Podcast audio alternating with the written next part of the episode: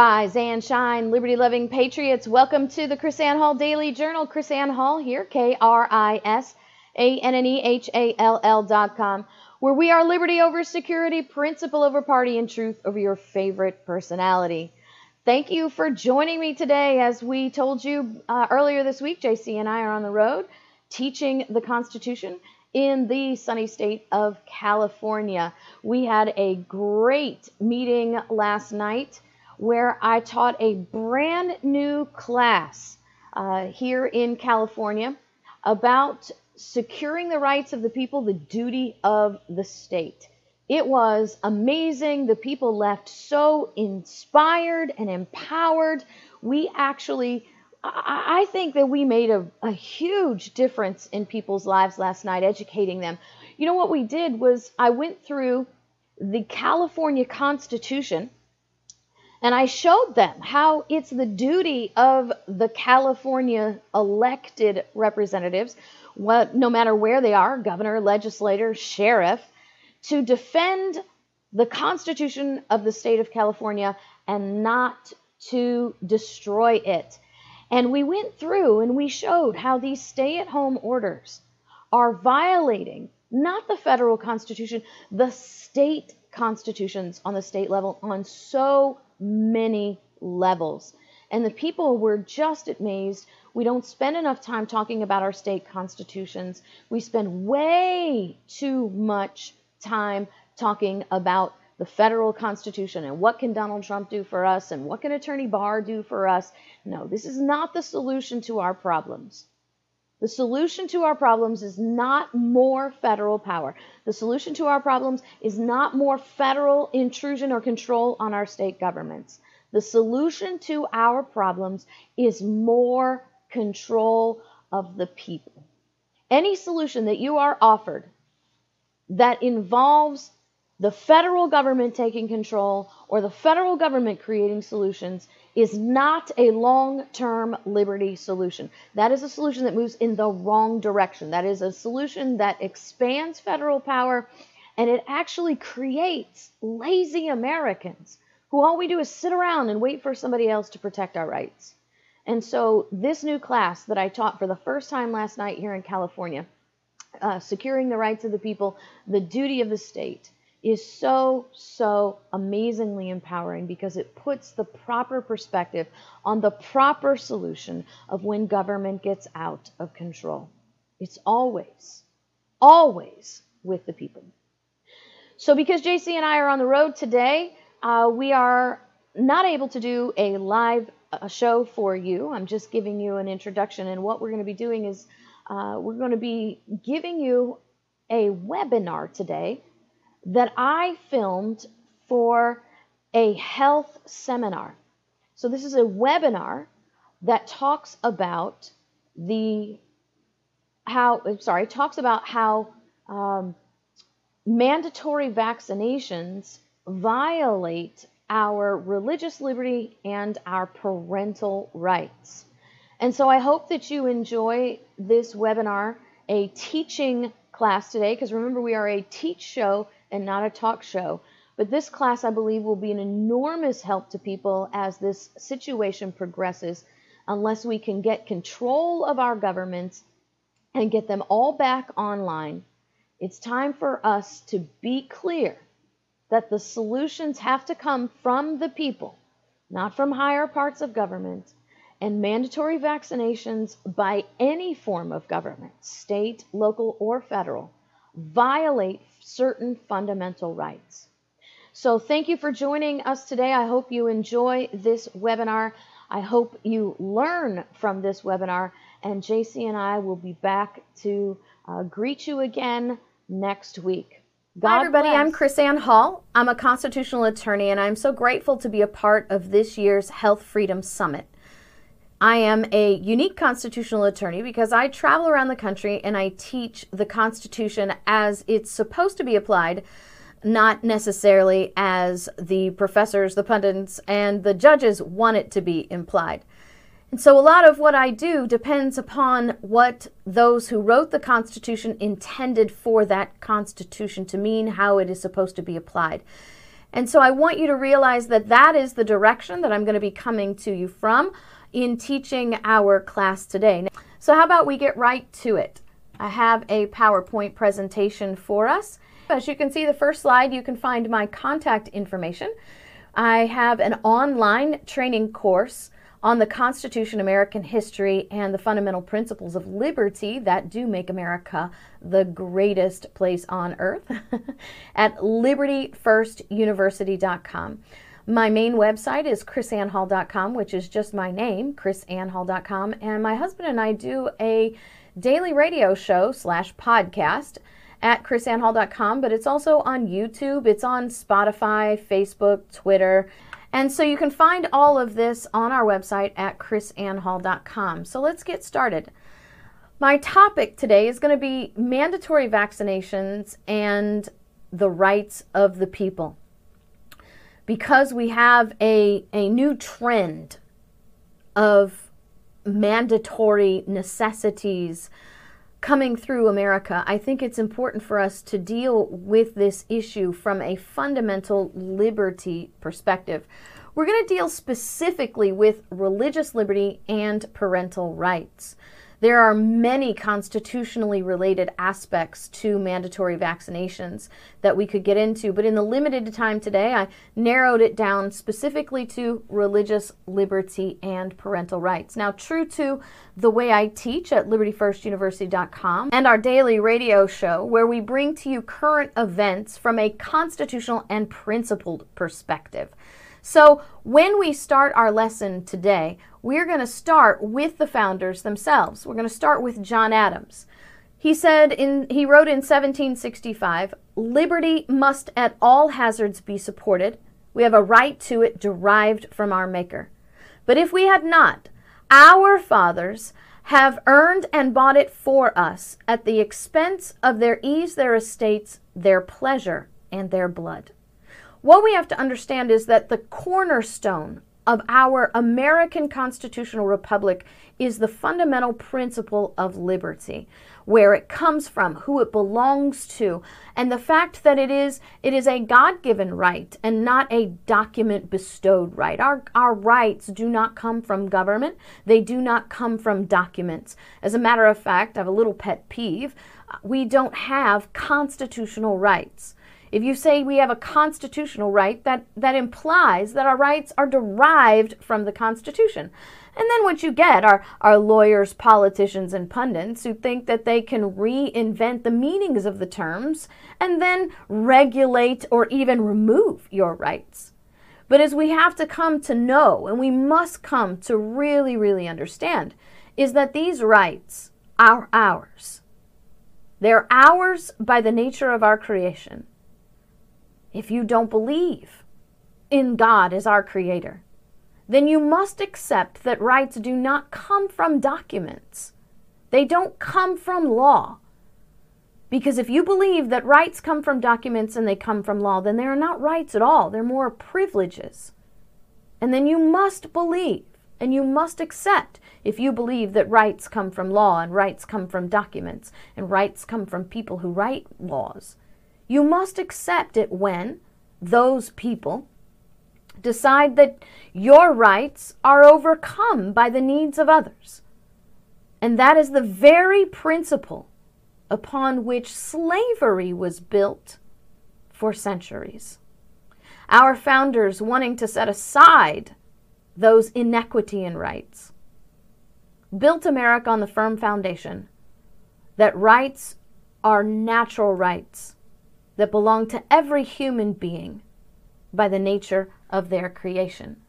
I want to introduce you to a document written by James Madison. James Madison is the fourth president of the United States under this Constitution. He is also referred to in history as being the father of the Constitution.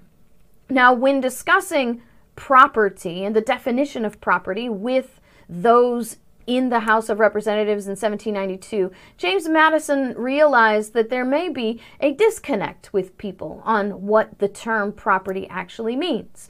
So James Madison wrote a document titled, aptly, Property. And in that, he gives us a detailed description of what property actually is. And that's important to our discussion about mandatory vaccinations and the rights of the people. Because how we view the definition of property affects how we see the Constitution and the Bill of Rights and the proper role of government. Now, what's interesting is that James Madison explains to us in this document called Property that the most sacred of property is our conscience. He says, conscience is the most sacred of all property. Other property depending in part upon positive law, the exercise of that being a natural and unalienable right. I want you to pause there for a second and realize our conscience this form of property that James Madison is speaking of, is considered a natural and unalienable right, which means someone else can't take it away from you. Now, unalienable means that you can do things in your own life to separate yourself from your rights. But it means specifically that it is yours to hold and others cannot take it from you. He says to guard a man's house as his castle, to pay public and enforce private debts with the most exact faith, can give no title to invade a man's conscience, which is more sacred than his castle. So, what Madison is talking about there is the role of government. Just because we've authorized government to guard our land, to secure our physical properties, because we've authorized government to uh, enforce private debts and to pay public debts. You know that what 200 trillion dollar national debt that we keep that keeps growing every year. He says just because we've delegated those authorities to the government does not authorize them, does not give them title, okay? Does not give them the authority to invade, to control, to infringe upon our conscience. He says our conscience is more sacred than our castle. And why this is important is so we must understand that conscience is an essential element of parental rights and religious liberty. And the father of our Constitution, the fourth president of the United States, is explaining to us that just because we've delegated certain physical rights to our physical authorities to our governments, that it does not bestow upon them any authority to dictate or infringe upon that sacred property of conscience. Now, what we have happening in America today is a new plea of necessity sweeping the nation, especially with this new COVID virus. You have people arguing that your rights end where mine begin, trying to say that, that you have to stay in your home because you might make me sick, or I have to have the authority to impose government's force on you, that if you open up your business, you go to jail, that if you leave your home without a mask, you go to jail. Some places, even if you leave your home, you go to jail. And if you refuse a vaccination, you go to jail. Somehow implying that your right over your conscience, that your right over your body, a right that is derived from the very first law of nature, the, the duty of self preservation, is somehow overcome by the desires and the fears of others. That is antithetical to every principle of liberty that America was built on. Yes, liberty has the definition that you cannot harm or control the right of another. But you don't have a right to make me stay home any more than I have a right to make you leave home. It is the understanding of the boundaries of these individual rights. These are individual rights The government can't, you can't make me stay at my home, you can't make me leave my home, and you cannot lawfully or constitutionally use the force of government to do that either. Liberty is built on the principles of self governance. We are supposed to be, as a moral and as a compassionate society, take the steps necessary to consider and preserve the lives of others but not to the sacrifice of our own by the force of government.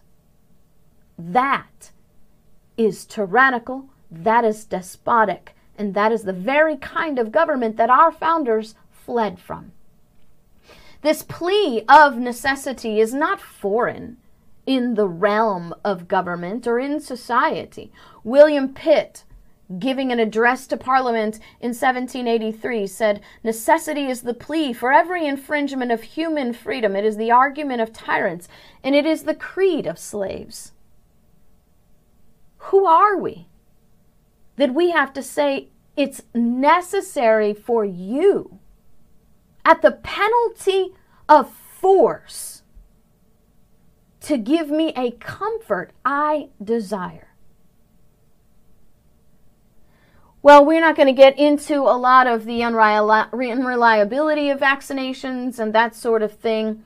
Uh, what I want to get into is how these particular mandatory vaccinations infringe upon conscience, freedom of religion, and the right to parental uh, and, and, parental rights. Now, I, I feel a little bit fortunate because I am not just simply a constitutional attorney, but I am also a biochemist by trade. So I happen to know a little bit more than your average constitutional attorney about how viruses work and vaccinations work. So I'll try not to be completely, you know, overwhelming with the with the data. We're going to keep this very basic and and just about the fundamental rights themselves. Religious liberty is the form of conscience our First Amendment says Congress shall make no law prohibiting the free ex- uh, I'm sorry, Congress shall make no law establishing religion or prohibiting the free exercise thereof. When you look at your state constitutions, which at the state level of mandata- ma- uh, mandating a vaccination will be more relevant to you. So you have to look at your state constitutions. I don't have all of them, and nor do I have the time to show you all of them today. But if you look at your state constitutions, you have to notice that in your state constitution exists some form of Bill of Rights. And every single state constitution contains a Bill of Rights that nearly that completely or nearly completely mirrors the Bill of Rights in our US Constitution. First, because our Bill of Rights from the US Constitution was taken from the original states, and then every state that came after mirrored state constitutions in that way. So every state constitution protects religious liberty and religious conscience. So you can't really argue that the First Amendment says only Congress, because your state constitution will establish that the state cannot establish a, a religion or mandate the dictates of your conscience either. And many states have, most recently in the last 10 years or so, created religious freedom acts that further expand the uh, parameters of our religious liberty, further limiting government in their ability to infringe or impose uh, outside beliefs on the people in the matter of religious liberty. Many religious faiths hold murder as a violation of their beliefs, and many believe that abortion falls into that category of murder. Shockingly enough, there are many vaccinations out there that are derived from aborted human babies. And chickenpox, hepatitis A, and rubella being three of those vaccinations, the pharmaceutical companies offer no alternative. So, chickenpox, rubella, and hepatitis A, if you have to take those vaccinations, you are actually taking vaccinations that are derived from the aborted baby tissue. I want to give you a little bit of history about that. Uh, the rubella vaccination is actually known as RA273. And as you see on the slide that I have here, the rubella vaccination was developed during the rubella va- epidemic in 1964. And its name is based on the fact that it is derived from aborted fetal tissue. So R stands for rubella, A stands for abortus, 27 stands for the 27th fetus tested, and 3 stands for the third tissue implant. Now, let me give you a little bit more of that history for you. In layman's terms, there were 26 abortions prior to identifying the right formula for the vaccination. That's 26 aborted babies. Aborted babies, these 26 aborted babies were sent to two scientists at the Wistar Institute by the name, names of Plotkin and Hayflick. Now, uh, Plotkin and Hayflick dissected the kidneys and the lungs of these aborted babies. Now, in order to dissect the kidneys of the aborted baby, the baby has to be over 12 weeks low, old usually a minimum of 14 weeks. So, what I have here on the slide is a picture of a baby uh, in the womb 14 weeks old, just so you get an idea of what we're dealing with. So, they would dissect the kidneys and the lungs of these aborted babies. And then Plotkin and Hayflick developed the virus strain identified as WI38 or Wistar Institute 38. The de- further development of this vaccination was, was created in the 1970s uh, from a male baby at the age of 14 weeks. This is a picture of a baby at 14 weeks. Now, it's not just rubella. See, these, these cells uh, are create the, the cells from these aborted babies have also been used to create commonly used vaccinations, hepatitis A, chickenpox and there's a whole list of others. You can go online and do this. My my purpose is not to give you a, an, a lecture on this particular topic, but I need to set this background so you can see why people would have a fundamental religious and moral objection to mandatory the mandatory vaccinations that contain these aborted fetal tissue. Not only does the chickenpox vaccination, the hepatitis vaccination contain aborted fetal tissue. The chickenpox vaccination actually contains monosodium glutamate. Now, monosodium glutamate is a chemical compound that the FDA has identified as being dangerous to infants, children, pregnant women, or women of childbearing age, and people with mental or emotional disorders. Now you can see why people would want to refuse from a moral conscience a chickenpox vaccination. So chickenpox is not a disease historically that has caused people to die.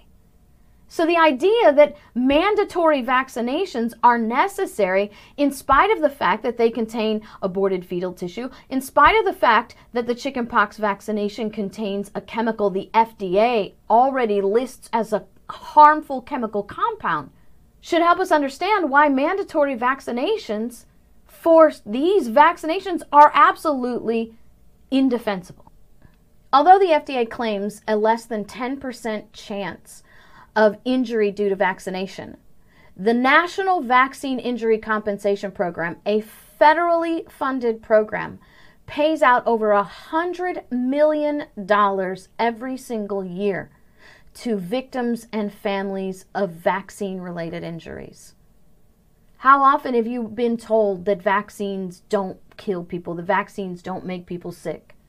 Why is it that we have an entire federal program to compensate families and and children who have been injured by vaccinations if that just simply does not happen. In addition to the dangers of aborted baby tissue in vaccinations and the dangerous chemicals used to creating these vaccinations, some people have a sincerely held be- religious belief against injecting vaccinations into the body. They believe that the body is created by God as a temple and that we should not defile the body by injecting a virus into the body.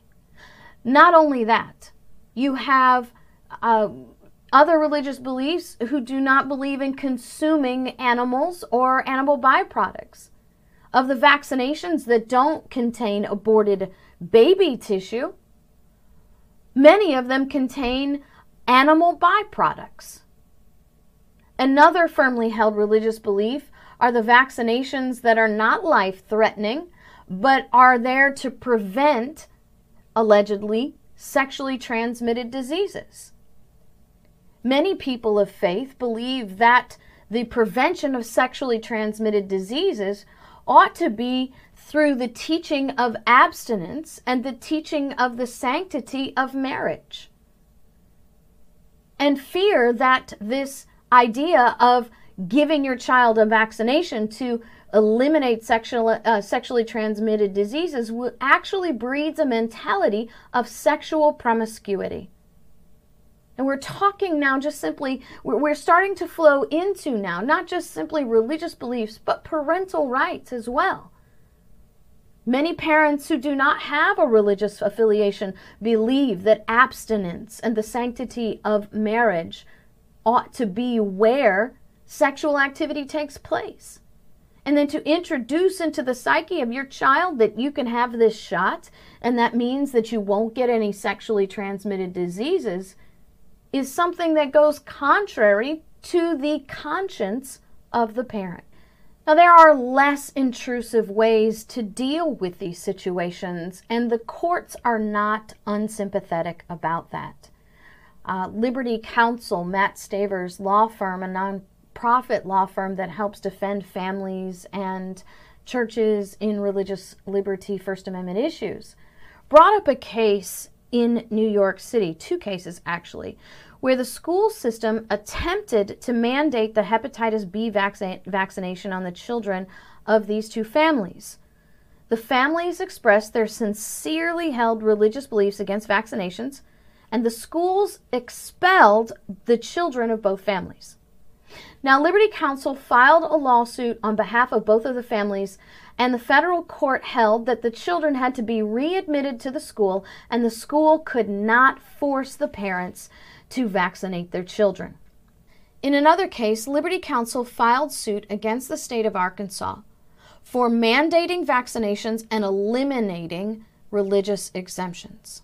Because of this case, the Arkansas legislature got back into session and passed laws restoring the religious exemptions for the people of Arkansas.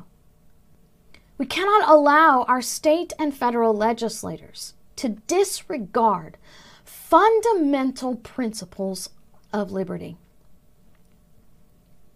When that happens, all liberty is in danger. Let me talk to you a second specifically about parental rights. Now we've seen that, that the courts are not unsympathetic with the with religious exemptions, but what about just parental rights? Well, in a case, Troxel v. Granville in 2000, the Supreme Court said the interest of parents in the care, custody, and control of their children is perhaps the oldest of the fundamental liberty interests recognized by this court. That's why we're here today. We're here to talk about fundamental liberty interests. Samuel Adams said, among the natural rights of the colonists are these first life, second liberty, third property, together with the right to protect and defend them in the best manner that we can. Individual rights, he says, all stemming from the first law of nature, the duty of self preservation. That's what we have to get into our culture. That's what we have to convince our legislators is their job to secure the individual rights. And our Declaration of Independence stands as a monument to that fact. We hold these truths to be self evident that all men are created equal and endowed by their Creator with certain unalienable rights. Among these rights, life, liberty, and the pursuit of happiness.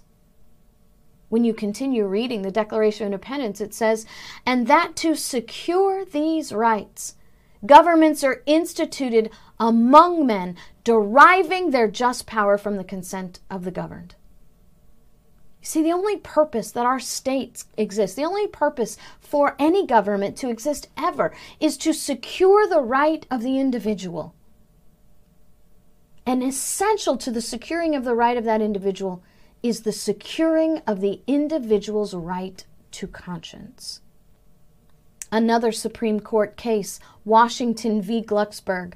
These special liberty interests include the right to marry, to have children, and to direct the education and upbringing of one's children to marital privacy and to bodily integrity.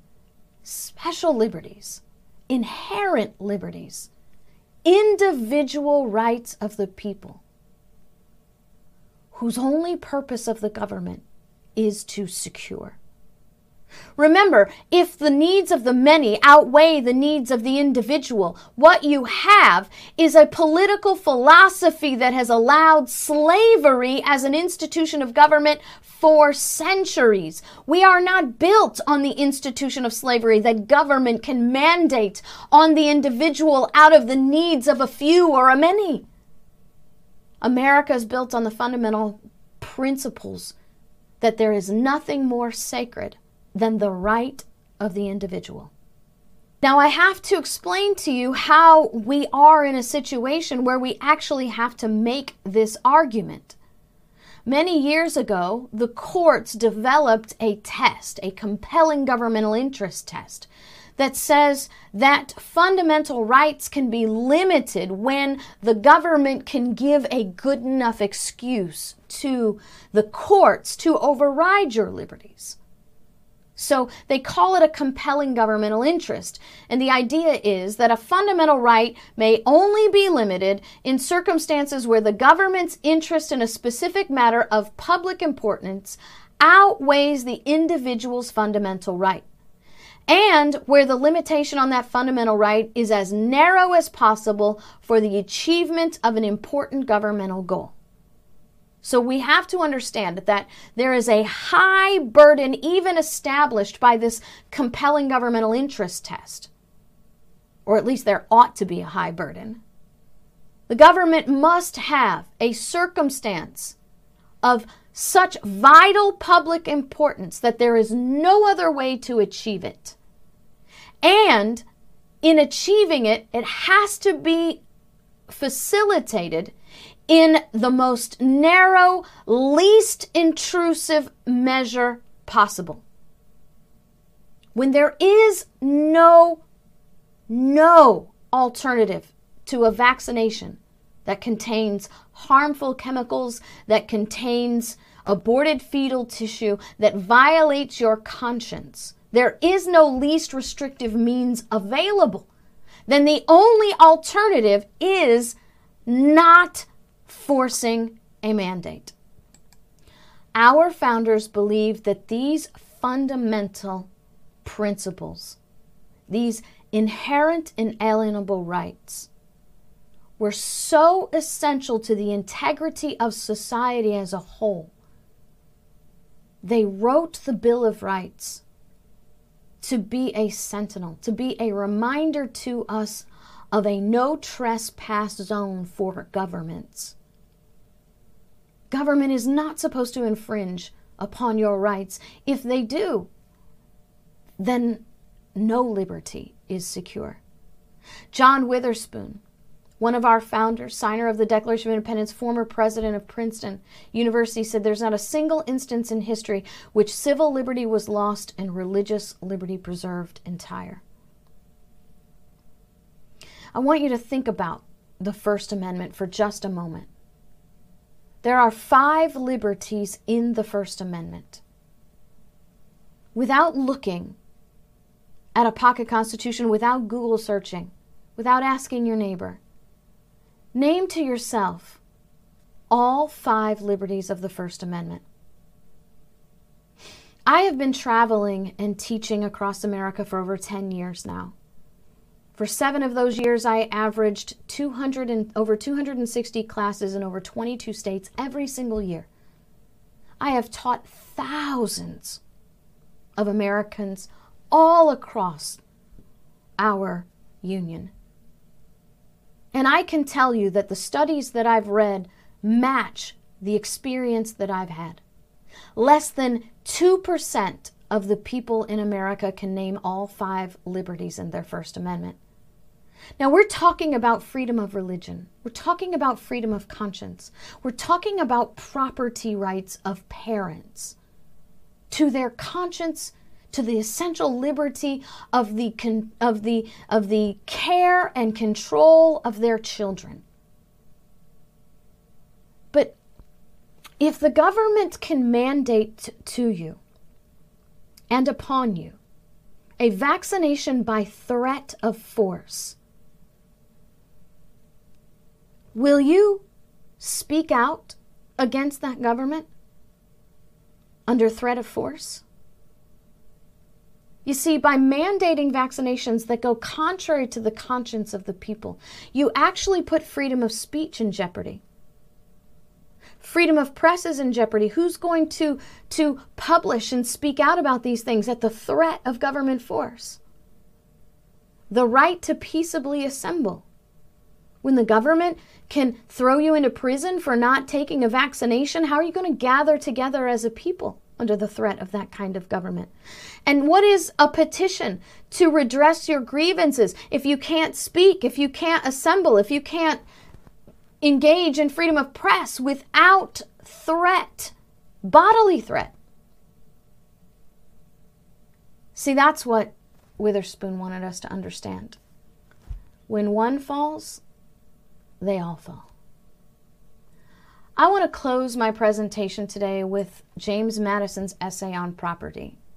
If there's one thing that you do, maybe as homework for my class, is to go online and read Madison's essay on property. It is so essential to how we understand the application of our Constitution, uh, both on the state and federal level, that I think every American ought to be required to learn this document. But Madison, in his essay on property, explains to us the proper role of government. He says government is instituted to protect property of every sort, as well as that which lies in the various rights of individuals. This being the end of government, that alone is a just government which impartially secures to every man whatever is his own. If you have a just government, that is not working to secure the individual right, that's putting the needs of the few or the many over the individual. You do not have a just government. You actually have a socialist government. Thank you for joining me today. I hope that you've enjoyed this presentation. If you found it disturbing, maybe you didn't enjoy it, but you learned a lot from it. My goal is to educate, equip, and inspire. So come and join us and learn every single day.